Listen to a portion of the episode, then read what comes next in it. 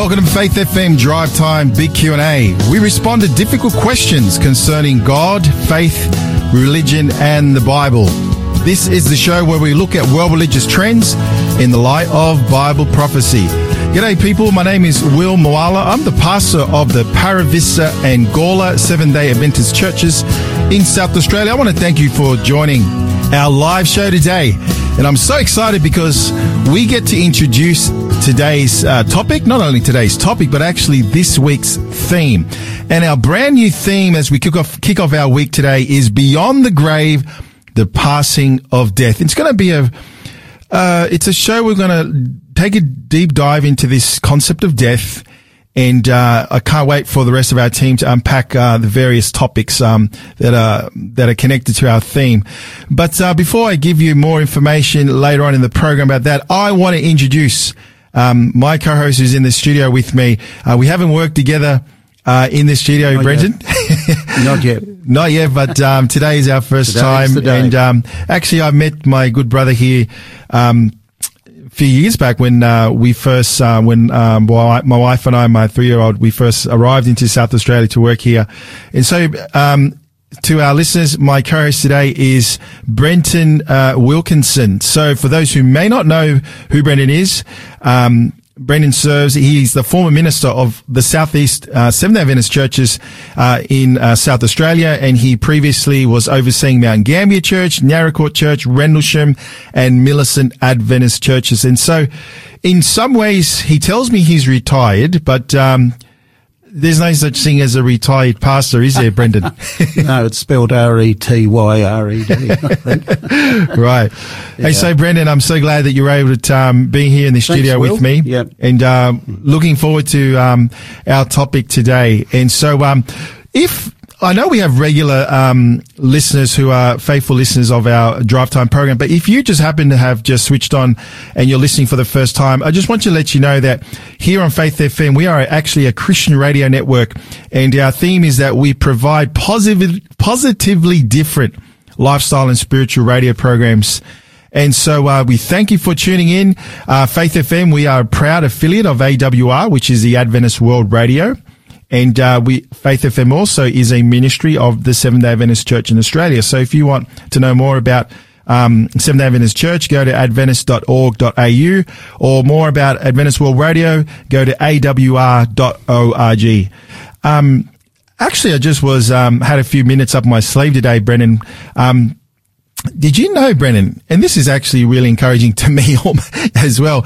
I, I went online to faithfm.com.au. We have over, I was just counting it as I was scrolling actually Yep. on the, the front, you know, the landing page. Yep, we have yep. over a hundred programs, Um, Over a hundred. hundred, um, all across, um, our, you know, Faith FM ministry across Yes. Australia. So obviously we're here live in the studio here in South Australia, but we have our team spread all across the country. Yes. And I was just looking at all of these programs and I was like, wow.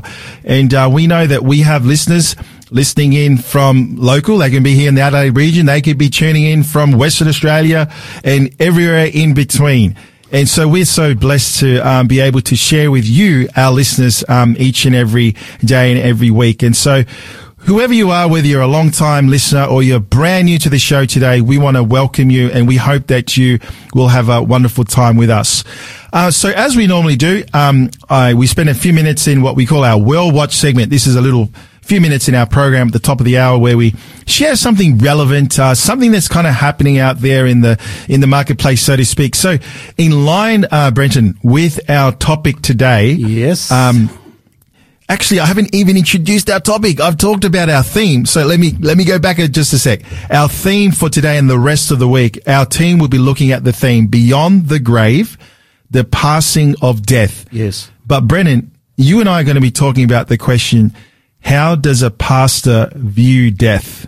Mm. And so we're going to probably share a, you know, a couple of stories, you know, in our experience, not going to share everything that, um, that there is to this topic. But, you know, as pastors, as we were just sharing, Brenton, uh, offline, be- off air before we went on, you know, we, conducting funeral services is part of what we do as, as pastors. It is so, indeed. so we, I can't wait. I know you're already sharing a little bit with me off air about uh, a couple of the stories you are going to share, and I, am mm. sure that our our listeners are going to benefit um, greatly from what you have to share. And so that's what we're going to look at today. So our World Watch segment article is um, it's entitled "Can Death on the Screen Feel the Same as the Real One?" Now, this is an article off um, theconversation.com uh, website there. And uh, what I'd like to do, Brent, is I'm just going to basically read the article. Sure. And then um, maybe, yeah, let's have a little chat about it. And um, because we are talking about this idea of death. And uh, look, even when we said it, it's not something that people just like to talk about around a coffee table, but it is a big part of our lives. And yes. eventually one day we are going to, you know, succumb to, to death and we may know people and certainly in our role as pastors, we conduct funerals quite regularly. So let me get jump into the article. So here we go. So the title of the article is, um, just pull it up right here. It is, can death on the screen feel the same as the quote real one? Now this was published just uh, last month in April. Um, and so the article is by Sarah Wayland. She's the associate professor, University of New England. And so the article begins by saying death is a part of life, an adage usually reserved for those who physically exist in our lives. Family, friends, colleagues, acquaintances. So what happens when a profound death experience happens on the screen? Is that still a legitimate experience of mourning? This week, the popular TV show Succession had a significant quote on-screen death where even the cast filming the scene spoke as if the response to the trauma had a very real feeling. In the same way as the cast social media reactions to the sudden and unexpected death of a person with a complex character after four seasons of growing to understand them can feel like the death of someone you actually know. The research behind this phenomenon can be found as far back as the 1970s when early understandings around the death of a main character on children's television served to provide real world insight into the irreversibility of death as a universal experience.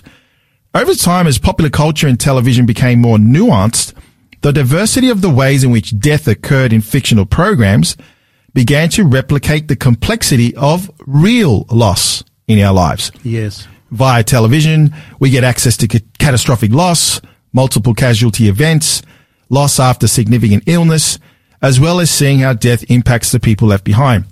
In the most recent episode of Succession, we also see what happens when a death occurs involving a person where their character or relationship to others is strained. We see ways in which grief is not always a byproduct of love. Now, goes on to the next bit in the article. I might stop after there's a little bit there that we were chatting about, Brenton, off air about this particular yeah. TV show. I think we'll get to that bit and I'd love to, uh, sure. give me your thoughts on it. Sure. Uh, and so article says, why does this grief feel real from an armchair perspective? Uh, the article goes on to say, death on screen can also act as a trigger or a reminder of the losses we have endured. Yes. When a show realistically portrays grief in its purest form, the emotive or reflective reaction can unlock our own grief. Engaging with the small screen is an overt act of escapism, often for entertainment.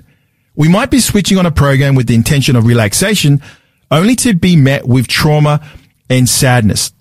When a sudden loss is brought into our lounge rooms or via the devices on our, on our laps, we experience shock, confusion, and anger about the abruptness of an event just like the feelings we can experience when loss happens suddenly in our lives. Actually, let me just scroll to that. Here it is. This is the part we were chatting a, a bit off, off air about. Yeah. Um, it goes a few paragraphs later. It says in 1985, Going back a bit. Wow. Australian viewers lived through the death of Molly from a country practice. Yes, I remember Where the that. final image of a mother's end stage cancer diagnosis played out while watching her daughter fly a kite. So, Brenton, you said to me off air that you actually vividly remember watching this. I do remember watching it because I think half of Australia were probably watching it at the time. Right. I think I mentioned to you um, also off air that in 1986 they did a survey as to who was the most popular person in Australia, and it was the Prime Minister of the day, Bob Hawke. Closely followed by two of the main actors from a country practice, not wow. the, not the one that was deceased, Uh, Molly was played by a woman by the name of Anne Tenney, T-E-N-N-E-Y. For some of our listeners who are listening, they would remember this. She died of leukemia and she was actually watching, she was out uh, from memory in a bed or a sofa or whatever you want to call it, lie, uh, lie low or whatever. Um, propped up on pillows watching her daughter play and she passed away at that particular wow. point in time. Now, much of Australia, it seemed, was traumatised by losing Molly because she was a very well loved actor. She was an environmentalist in the show. Her husband was uh, her on-screen husband, and here's something interesting. Her on- screen husband was Shane Withington, and Shane Withington and her actually married in real life wow. after the show. So we won't go into the life after death. it's going a bit far for today, right. isn't it? But but basically, yeah, it it it's had the effect of almost traumatizing a yeah. significant number of people in in Australia who watched this show because um, a country practice went from 1982, I think, to 1993. So it was about 12 years. Right. It was one of the longest running shows on Australian TV. Yeah. And the, the bottom line in all of this is basically how people related to the character, related to her death. Yeah. And how it almost became vicarious in the yeah. sense that they could feel the grief, feel the loss, even though it was only being portrayed on the screen. Yeah. Hey, Brenton, um, I'll just skip right to the end here and then we'll sure. maybe see if there's something yeah. we can pull out of the article. It says, the article uh, says right at the end here, and we kind of skipped a bit, but um, we did. I think we got the basic uh, gist of the article. But it says here right at the bottom, we engage in a social contract, according to the article writer. We engage in a social contract when we connect to a TV show. We expect to be removed from our real life and engage in the viewing of other spaces. Death in those spaces and the reactions to that loss can feel as if they break that contract. What do you think of that? Yes, it's interesting, and uh, I would agree with it to a degree. As I, as I just said, um, you had a country practice. You mentioned Succession earlier on. I looked right. at series four, uh, number three. Now, the one of the main characters there is the patriarch of the family by the name of Logan. Okay. Now, Logan dies on an aeroplane somewhere between the United States and Sweden. He's going to do a business deal or something or other, and his sons get the news, and it's something like, "Has he gone?" Yeah, yeah, he has. Are you sure? Yeah, he has. And it's it's almost the the reaction of this particular son is almost sterilized. It's it's not an outpouring of grief or anything like that.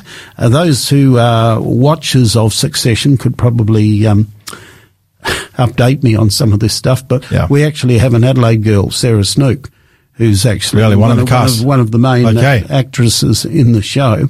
But bringing all of that together, basically you can feel, if you get so engrossed in it, you can feel as though when someone dies or something like that happens, you can feel as though, yeah, that contract has been, been broken. But the question I'd like to put for people to think about and for ourselves right. to think about is how, how do you divorce screen stuff like this from reality. Yeah. Because you and I are going to talk in a minute about funerals. Funerals we've conducted, uh, the sense of what we've done, uh, the sense of how we felt, the sense of how they felt. Yes. How how do you um, put all of those things together? Yeah. Um, if you're an avid watcher of TV or of Stan or or yes. Netflix or whatever, and you're watching all of this type of stuff, I'm wondering whether what you see on screen can blend in, with with real life to a degree that it can partially desensitize you yeah. to the reality right. of when something does happen. Yeah. And I think that's a bigger conversation, even though the article was talking about, oh, it's much bigger you know, what, what happens when do. people yeah. die. Mm. I think it's much, uh, probably a, a, broader conversation about yes. whatever they're uh, showing on, on the screen. It's going to impact you. It's going to affect you, I guess, in a sense.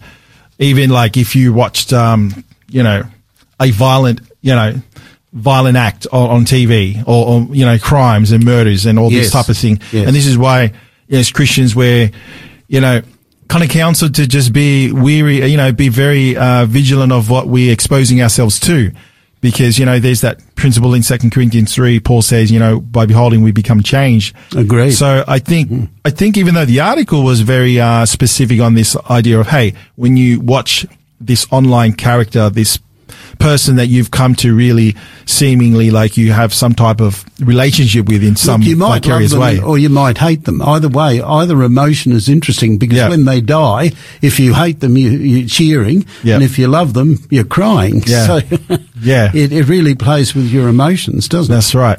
Mm. So, um, so that was our World Watch article, mm. and um, obviously that we could explore that um, some of those um, themes that come off that article uh, at length, but we're going to have to pause there on the articles because we we have a topic that we want to get into. So what we're going to do, Brandon, we're going to go to a break, but before we do that, we want to um, promote our free book offer today, yes. and we'll promote it right now, and we'll promote it. Um, as well a little later in the show.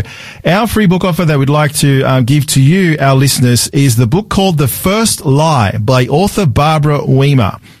And so this book by this particular author, Barbara, she has a very interesting story, um, uh, Brenton, that she actually she does. She oh. speaks from her own pain, mm. and uh, where she actually um, actually lost someone very close to her. She actually lost her daughter, daughter I think. Yeah, yeah. daughter. Mm. So um, it says that the what led to Barbara Wiemer's journey through the scriptures about this idea of death and all these things that we're going to talk about today and the rest of this week is um, few years back, she actually lost her daughter uh, in a college dorm fire, and that's really what led to, uh, I guess, Barbara, you know, looking at the scriptures, seeing if she could find hope when it talks about this idea of death, and so we want to give this to you, our listeners, um, as a free gift from us to you. So if you would like a free copy of the book, The First Lie, look, it's actually if you want to get this uh, by yourself and, and purchase it online, you're looking at some 20, 25 bucks. So Hey, this is this is totally free. Want to give to you. If you'd like to receive a free copy, please text our code word for today is SA119. You need to text the code word SA119 to our number here in the studio, 04888 80811. Uh, we'll promote that one more time. SA119. Text the code to 04888 80811 and our friendly bot will get in touch with you get your details and we'll get that book out to you as soon as we can. So please don't go away. Uh, when we come back from our break, we're going to dive right into our topic about how does pastors or how does a pastor view death? Mm. You're listening to Faith FM Drive Time, Big Q&A. Alas, and did my Savior bleed? Did my sovereign die? Would he devote that sacred head someone such as I at the cross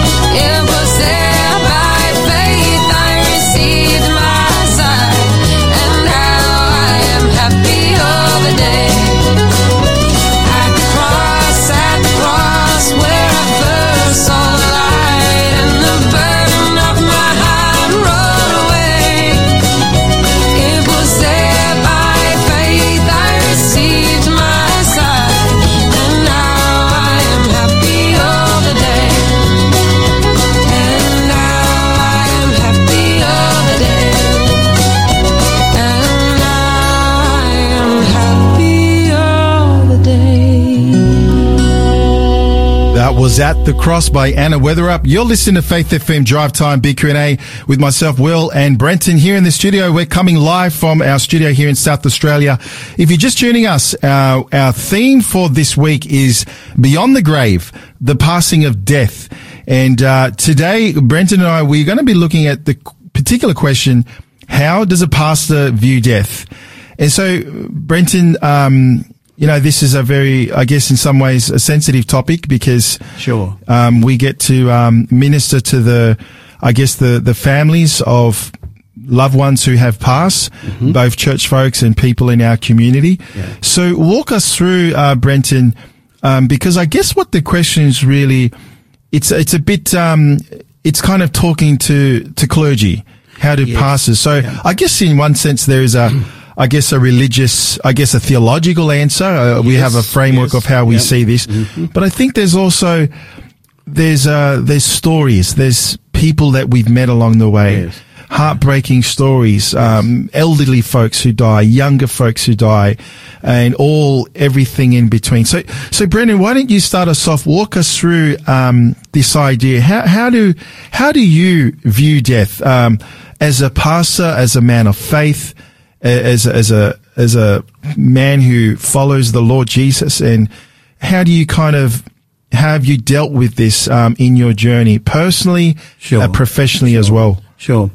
Um, I'm going to give a couple of examples, if that's okay. Sure. Um, Will. The examples I'm going to give on air are based on funerals that I have conducted over the last uh, 13 years or so of ministry. Uh, I will not use names. Uh, I may use locations, but that's all I will use. Yeah, When you say, how does a pastor view death? Most people, I guess, will, well, your church members would Yeah. be thinking, the minister's got it all together. He knows what it's all about. He's, Yeah. he's got the scripture to back him up and all the rest of it. What people need to remember is the minister is also a human being. yeah, He also has feelings, and uh, those feelings uh, one has to sometimes not suppress so much, but put them in the background when you're trying to deal with people who, in some cases, are completely traumatized. Uh, Yeah. The first example I wanted to use, and I'll be as um, succinct as I can with these examples. I and my wife, in a in previous ministry here in Adelaide, I used to do chaplaincy work, and I was asked to go and visit this um, young man, four years of age, who had uh, been praying with his cousins. He was an Indigenous lad, and uh, a door had fallen on him and crushed his skull. Uh, Oh, when I went there on the Monday, my wife went there with me Monday, Tuesday, Wednesday, Thursday, Friday. Uh, no change in his condition at all. We met his parents, we met some of the family. And on Friday, the doctors said to me, we're going to have to break the news to them that we're going to turn off the life support because there is no evidence of brain activity at all. Uh, Wow. Just think of it, a four-year-old. Uh, I was actually asked to conduct the funeral and I did it with um, one of the other ministers here in South Australia and uh, also a minister who formerly was here in South Australia. We conducted the funeral service up at Coober Pedy. I must be, be honest that this had a fairly strong effect on me. Not just driving eight and a half hours Yeah. up to Coober Pedy to conduct the funeral, but the people that we were ministering to did not have a strong faith in God. One Yeah. of the things I have noticed, and you probably have too, a person who has a strong faith in God, it is in one sense, it's easier to minister to them because they have, shall we say, say the same religious um, Yeah. underpinnings. Yep. Uh, they believe the word of God. They believe in the resurrection. They believe they'll see their loved one again and all of those things. Uh, on the other hand, a person with a really strong faith sometimes can say, well, why did God allow this in the first place? Particularly if the death is a sudden death. Uh, in this particular case, it was a sudden death. Uh, the family, I haven't been in contact with them for a little while, but um, I believe that the uh, minister up in uh, Coober Pedy at the moment is working with them. Yeah. Where we're hoping that they'll find their way back to the Lord. But I can remember the weeping and the wailing and that sort of thing at the funeral. It, it, it was tragic. It it impacted me to the degree that when I left, I, I really didn't want to talk to anybody about it. Uh, yeah. I just wanted the whole thing to sort of settle down because I understand uh, the grief process with Indigenous folk, and um, yeah, it, it, it, had a fairly significant effect yeah. on me. A second example was also a, a, a little girl who lived for two hours. Wow two hours. I'm still in contact with her mother, who rings me from time to time. Um, how do you minister when you've got a, a coffin about the size of this A4 sheet of paper and you're burying this little girl in the, um, funeral plot over at Point Macleay on Yorke Peninsula? Uh, what do you say? the question is, how, how, does a minister view death? Well, you know what? At times like that, it's not a, it's certainly not a case, Will, of saying, I understand how you feel, because you don't. I don't believe personally one should ever say to, and I've been guilty of it, and you may have yeah. too, at times, inadvertently it comes out sometimes, but I don't think we should say to a grieving loved one or loved ones, I understand how you feel. If you've been through a similar process yourself, let's say the person died of cancer and they suffered terribly and you've had a loved one die of cancer who suffered terribly. Yes, there is some degree of empathy there, but you don't know exactly how they feel. Yeah. You can empathise with them to a certain level. Sometimes the best thing uh, for a minister is to just be there. Yep. Sometimes I have been and visited with people who are grieving and uh, knocked on the door and went in and said hello, just let you know that I've come to see how you're doing. And sometimes I've sat there for half an hour and they've said virtually nothing. Yeah. Now, it reminds you a little bit of the grief of Job. You remember when his yeah. three friends came along right. and spent seven days sitting on the ash heap with him because yep. in their culture it was um, it was the person who was suffering that was supposed to speak first before anybody else said their their bit. Um, another person whose funeral I conducted was at Port Augusta. Now he was a young lady who had a a growth on the uh, trachea and two of the three specialists in the Royal Adelaide Hospital refused to operate. They said it was too risky and they believed that um, she would pass away anyway. When I was asked to go and visit with her, I was told she had two days to live. I can still remember when I walked into the hospital room in the Royal Adelaide Hospital, she was like a rabbit in a spotlight. I've never, will, seen anybody so scared as this young lady. Wow. And we were to minister to her. We were to pray with her. We did pray with her. We prayed for her. We prayed that God would heal her. The third doctor was away on holidays and uh, he came back a few days later and said, I'll do the operation. The operation was successful and I was just starting to get to know her as a person. She was talking about her family. We were sharing uh, some family things and so on and so forth. And then she got pneumonia and passed away very quickly. Yeah. Now, that funeral was conducted up in the largest church up in Port Augusta with a number of other ministers in attendance as well. What um, I would take from that, and it relates to how does a, how does a minister view death, is after the funeral service, we went out to Stirling North Cemetery, and I did the graveside service there. And on the way back, I heard this voice say, Pastor, can I speak to you? And I said, yes.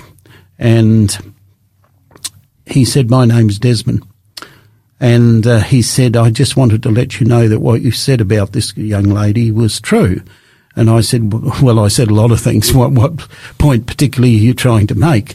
He said, you said that you believed that she'd given her heart to Jesus he said she had. She rang me last night, uh, the, the, night, or one or two nights before she passed away. She said, Desmond, I've given my heart to the Lord. Well, you know what? How does the minister relate to funeral? I said to him, yeah. I will travel back to Adelaide on air. I won't be riding in the car. I'll be travelling yeah. on air yeah. because hallelujah, someone has given their heart to the Lord before death And I conducted a funeral recently at Oodnadatta with exactly the same Right. outcome. So then you have people, uh, older folk who have loved the Lord, lived long and good lives. And I, I sometimes think, Will, it's a bit like what it says in scripture about Job. So Job died an old man and full of years. Yeah. Uh, in other words, he's, he's had a good innings, Yeah, as we he had a would good- say yeah. in cricket. And uh, I think they're, um, they're, they're some of my um, uh, reminiscings on uh, how does a minister view um, death? Yes, we are there to share the good news of the, the return of Jesus with the family and friends. But you and I, I'm sure, have conducted funerals where those who are grieving do not believe in the resurrection. They do not, not believe in God. For them, that's the end. Yeah. How do you handle those situations? How do you share with people like that and help them to realise that we do have a hope? We do have Yeah. uh, something to look forward to, which they can also have if Yeah. they accept Jesus. A- and- I don't know how it is yeah. for you, but yeah,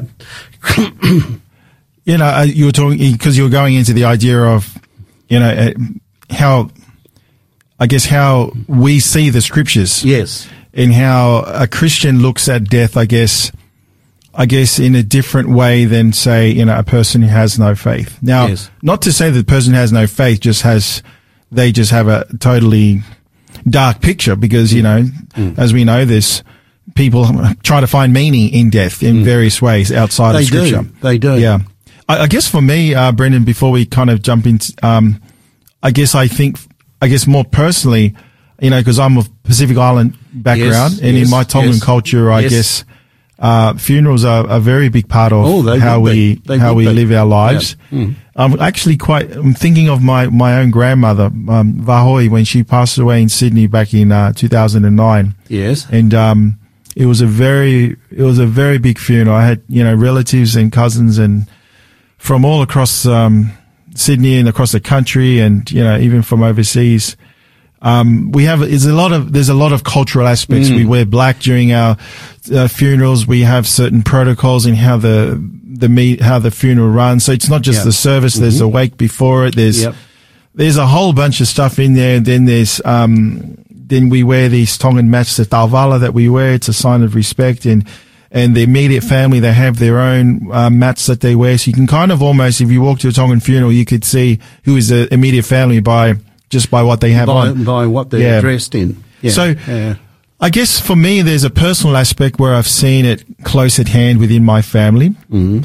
And I think when I look at it professionally as a, I guess, uh, since I've entered the ministry, um, yeah, there's some mixed emotions, I think, because like you were is. saying, uh, I think you hit the nail on the head, Brenton. There's, when you, you're burying one of your own church members, it's, uh, there's almost a positive, um, it's a celebration almost. Yes, yes, I Where, where that. we talk about the blessed hope and we talk about this person died a believer, then, um, and then you have, you know, services where the person left, you know, um, you know, very quickly.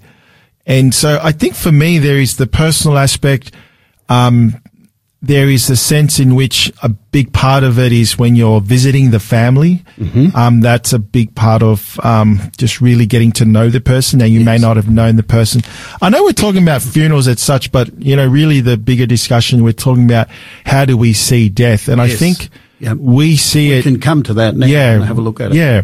So I know that at the rest of our team, um, Brenton, you know, tomorrow we've got Marty and Gary. They're going to be talking about how Jesus related to death, and so each of our team kind of, kind of going to take a different kind of angle of Yes. how we look at this idea of death. But I think what I'd like to maybe uh, have our listeners kind of what we might want to uh, talk around is, you know. What does the Bible, you know, did God actually create death, Brenton? Um, Sure. You know, what, has death always existed? You know, was this, and if there is a being called God, was it always part of his plan? So, yeah. And I know that some of these answers are, I guess, in those first couple of chapters in the Bible, in They Genesis. are. We can share them. Yeah. Well, so why don't you, um, share with our listeners a, We'll a bit about that? it a little bit. Yeah, go ahead. First, the first thing that needs to be said is in Genesis chapter one, and I'll try and again be um, as succinct as I can. Will Yeah. in Genesis one we have the story of creation, the six days of creation, and after each day it says God saw what He had made, and behold, it was, It was good. Yes. However, when we come to the very last verse, it says, at the end of day six that God saw all that he had made, and behold, it was very good. Yeah. Now, this this uh, statement is interesting because then you come to chapter two, and I'm going to read the first verse. Thus, the heavens and the earth and all the host of them were finished, and on the seventh day God rested from his work which he had done. Now, what you have here is a perfect creation. You cannot use the word finished in the Hebrew, and you cannot use the word very good if you look at the Hebrew connotations of those. It talks about something that is perfect. Yeah. God didn't need to improve on what he'd done. Yep. Mankind, animals, fish, birds, the lot. They fulfilled the function for which Right. he he uh, created them in the first place. This is interesting because this therefore does not excuse mankind for in chapter 3 going into sin. Okay. Because you have a perfect world. So what did God create death? The simple answer is no, God did not create death. But let me go to chapter 2 where again Moses is um, who we believe wrote the book, says this um, in verse 15. It says, Then the Lord God took the man and put him in the Garden of Eden to tend and keep it. so mankind had a job to do, Right. Even in Eden. And that job, um, the word tend or keep is a rather interesting word. I was looking up the Hebrew of it.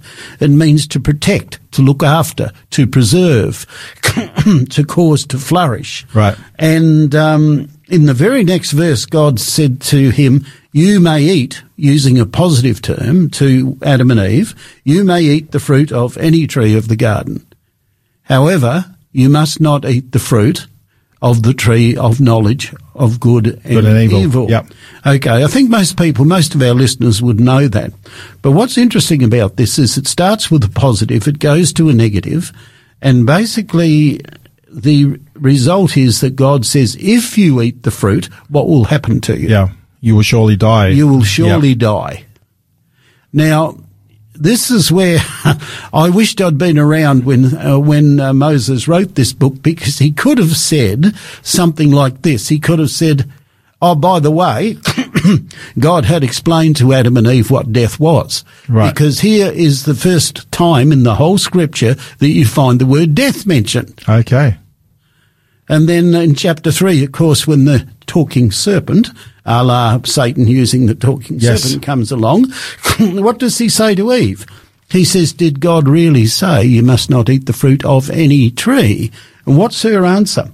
Her answer is, you, uh, the woman said, You may eat the fruit of the trees of the garden, but of the fruit of the tree which is in the midst of the garden, God has said, You shall not eat it, nor shall you touch it, lest you die. There's a subtle, a subtle change here. God said in chapter 2, if you eat the fruit, you'll die. Right. She's saying, um, God did say, yes, yes, God did say that if we eat of it, uh, we must not touch it or eat of it, lest you die. There's almost an insinuation of, did God really mean it? Right. And furthermore, what does death actually mean? Yep. So simple answer, did God create death? No. When did death come into being? When sin came in. Okay. Um, then at the end of the the uh, verse, or the end of the chapter, God says to them after they have sinned, He says this. Oh dear, He says, "In the sweat of your face," verse nineteen, "you shall eat bread till you return to the ground." For out of it you were taken, for dust you are, and to dust you shall return. Again, I ask myself Yeah. a question, maybe you have too. The question is, had God told them beforehand that they were created out of the earth and he breathed into their nostrils the breath of life? I don't know. We don't know that. Yeah. Um, one could assume that he has told them, but certainly they're very clear on it now. He's saying to them, you were taken out of the dust of the ground and that's where you're going back to. But God, in mercy, didn't destroy them Right. there and then, because we know in verse 15 he was told that there would be enmity between there and the woman. I'm not going to encroach on what else is said during the rest of this week. Yeah. But basically, all of these things together Sin came about. God, uh, God did not create um, death. He did not create sin. Because of freedom of choice, uh, they exercised their freedom of choice wrongly. The end result of exercising that freedom of choice and sinning was death. Because we know Romans 6.23 says what? The wages of sin, Wages of is, sin death, is death, yep. But the gift of God is eternal life in Jesus Christ our Lord. So the simple answer to all those questions is God did not create this. Sin brought death, and the author of death in Hebrews 2:14 is called the devil. Right. Christ came to destroy the devil, who was um, the, um, shall we say, the author of sin. I don't know whether the devil realised when he rebelled in heaven that, along with all the other things he brought along with him, he also brought death into Yeah. God's creation. So, just to recap, because we're going to go to a break now, Brenton, Yeah. you're saying, according to Scripture, the Bible does not say that God is the author of death, but rather it is the result of, I guess, mankind's Misuse of willful power of choice. Mm. Yes. So using their power of choice and ultimately disobeying uh, God, and you know, in which led to death coming into this world. Um, so hey, Brenton, you know, just before we go to the break, I like to. Um, when I think about the big picture of, of the Bible, I think of the three big themes of um, creation. Yes. And then there's the fall. Yep. And then there's redemption. Yeah. And, um, you know, I think a little later in the week, our, a couple of our presenters are going to talk about the resurrection, which I think that's the better part of this conversation. Okay, there's death. This was not part of God's plan, but then you've got what does God do? How does he solve? How does he answer the, the, the question of sin and death Absolutely. and suffering in our world? But that's uh, for a little later on in the week. so, um, hey, Brenton, we're going to have to go to a break, and then I'd love for you to continue on um, your your conversation with our listeners uh, today. We want to promote our free book offer just one more time in our show today. Our free book offer that's along the lines of our theme for this week, which is um, talking about uh, beyond the grave, the passing of death. The title of this book is The First Lie, and it's written by an author, Barbara Weimer. And uh, Barbara Weimer's journey through the scriptures and the writing of this book occurred uh, back in 2005, uh, a number of years ago when she actually lost her daughter Kelly in a con- college dorm fire. And so you can really already see that, hey, this book is really a response to some of the grief and the pain that uh, Barbara was experiencing. And she's come to find hope in the scriptures. She's got a chapter here on powerful words. She's got a chapter here, the hope of the resurrection, a chapter here on the problem with hell, choosing to trust the Bible.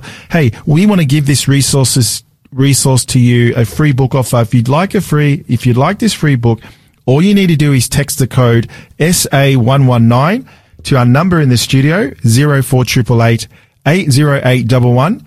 Uh, one more time, the code is SA119 to the number here, 04888 80811 and uh, you will hear from our friendly uh, automated bot who will get your details and we'll get that book out to you as soon as we can. Sounds good. So please don't go away. We've got a song. We'll be right back. You're listening to Faith FM Drive Time BQ&A.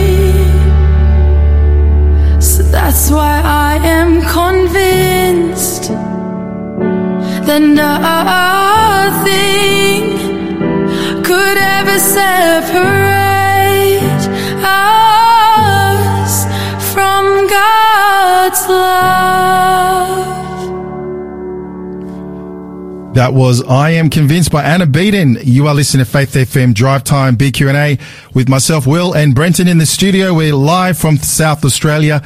If you're just tuning in, we are just on the tail end of our program today. We're looking at the topic of Beyond the Grave, the Passing of Death. And today, Brenton and I, we've been having a discussion about this idea of how do we and how do pastors view death? We've been sharing stories. We've been sharing about the rawness of some of the funerals that um, Brenton has conducted. Uh, we've looked at uh, Genesis one and the opening chapters of the Bible about um, about how death actually came to be in our world and in our current existence. So, Brenton, in the few minutes we got remaining, um, walk us through about this idea of of how we as pastors uh, view death.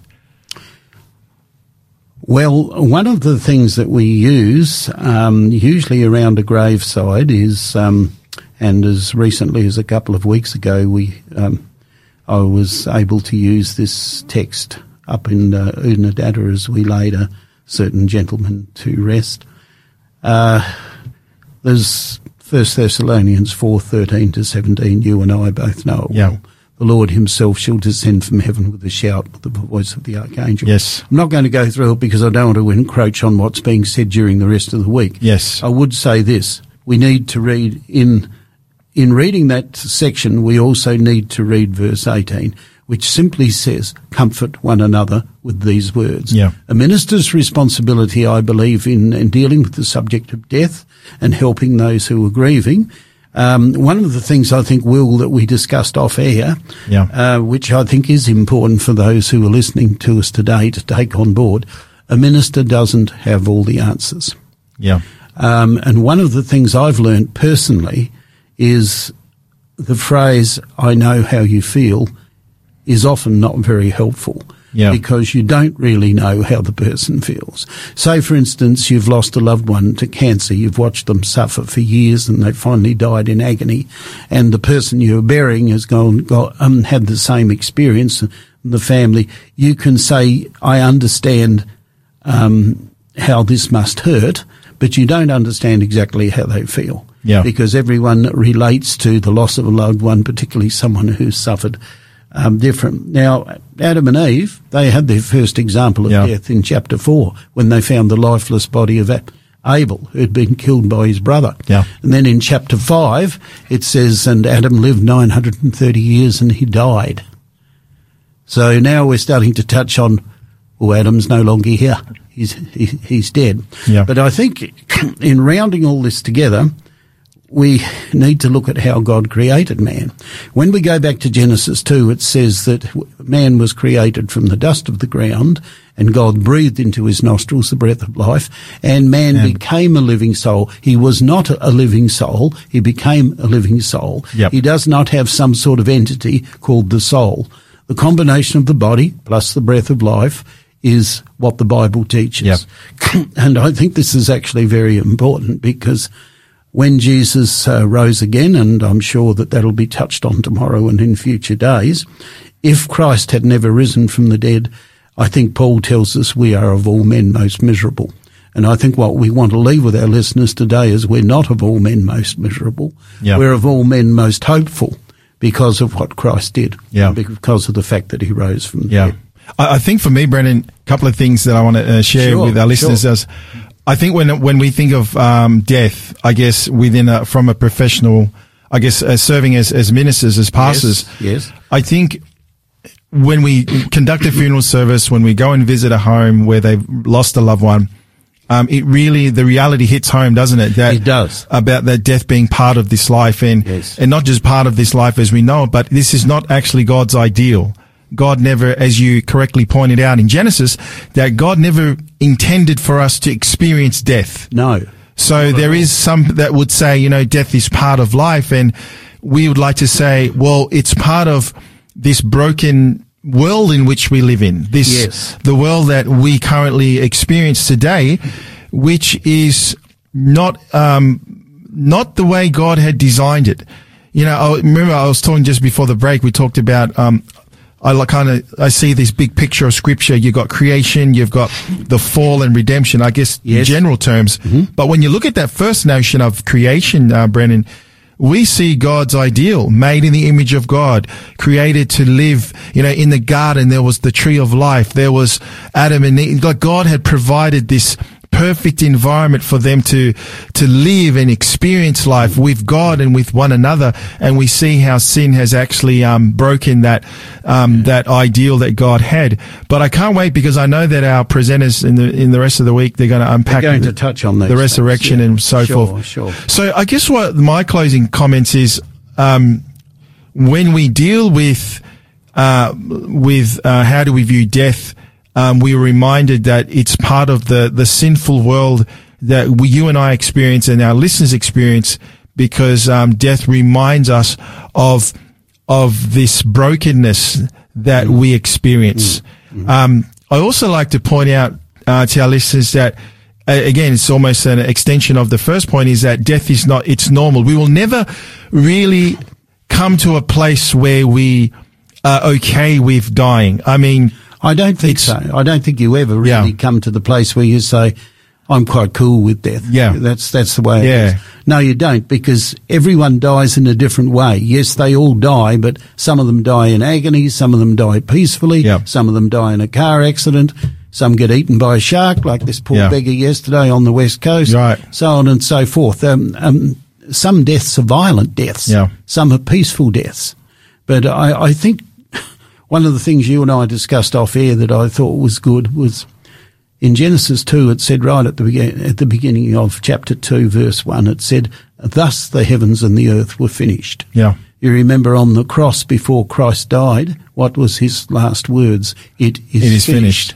You go to the book of Revelation, and as the, uh, shall we say, the intercession of Christ in the heavenly sanctuary ceases, and he's about to come to claim his people, what is stated? Right. It is finished. Right. Three times in scripture you get the words, it is finished. Genesis, John chapter 19 verse 30, and also Revelation.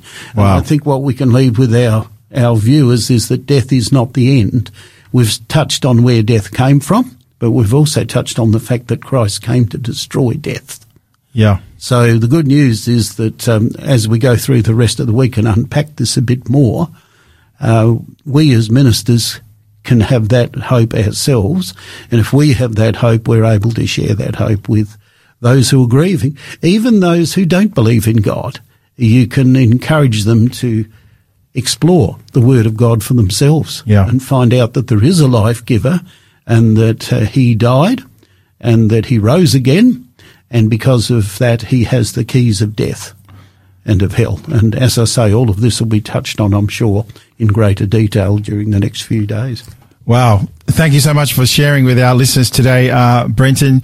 And uh, it's always great to to serve alongside you and and actually in our studio here today for the first time. So thank you for that privilege. Um, so My to our listeners, um, we thank you for tuning in wherever you've tuned on, tuned in from, whether you've tuned in from here, regional South Australia or across the country.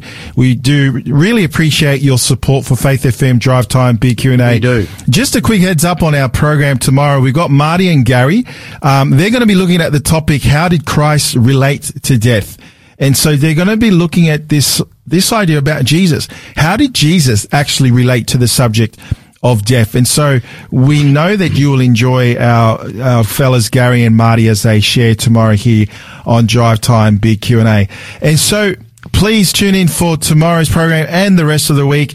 Um, we hope to catch you online. If you miss our live show, please also go to faithfm.com.au for all past episodes. Not just our program, but we have a bunch of different programs and I'm sure there's one uh, there just for you. And so, Brenton, it looks like our time's up for today. And Yes, so to our listeners, again, please join us tomorrow, Marty and Gary, as they look at the topic of Jesus and how he related to death. But until then, we want to leave you with the promise of the words of our Lord and Savior Jesus Christ. He tells us in the Gospel of John, Peace I leave with you, my peace I give you. I do not give to you as the world gives. Do not let your hearts be troubled and do not be afraid. May God richly bless you and we'll see you next time.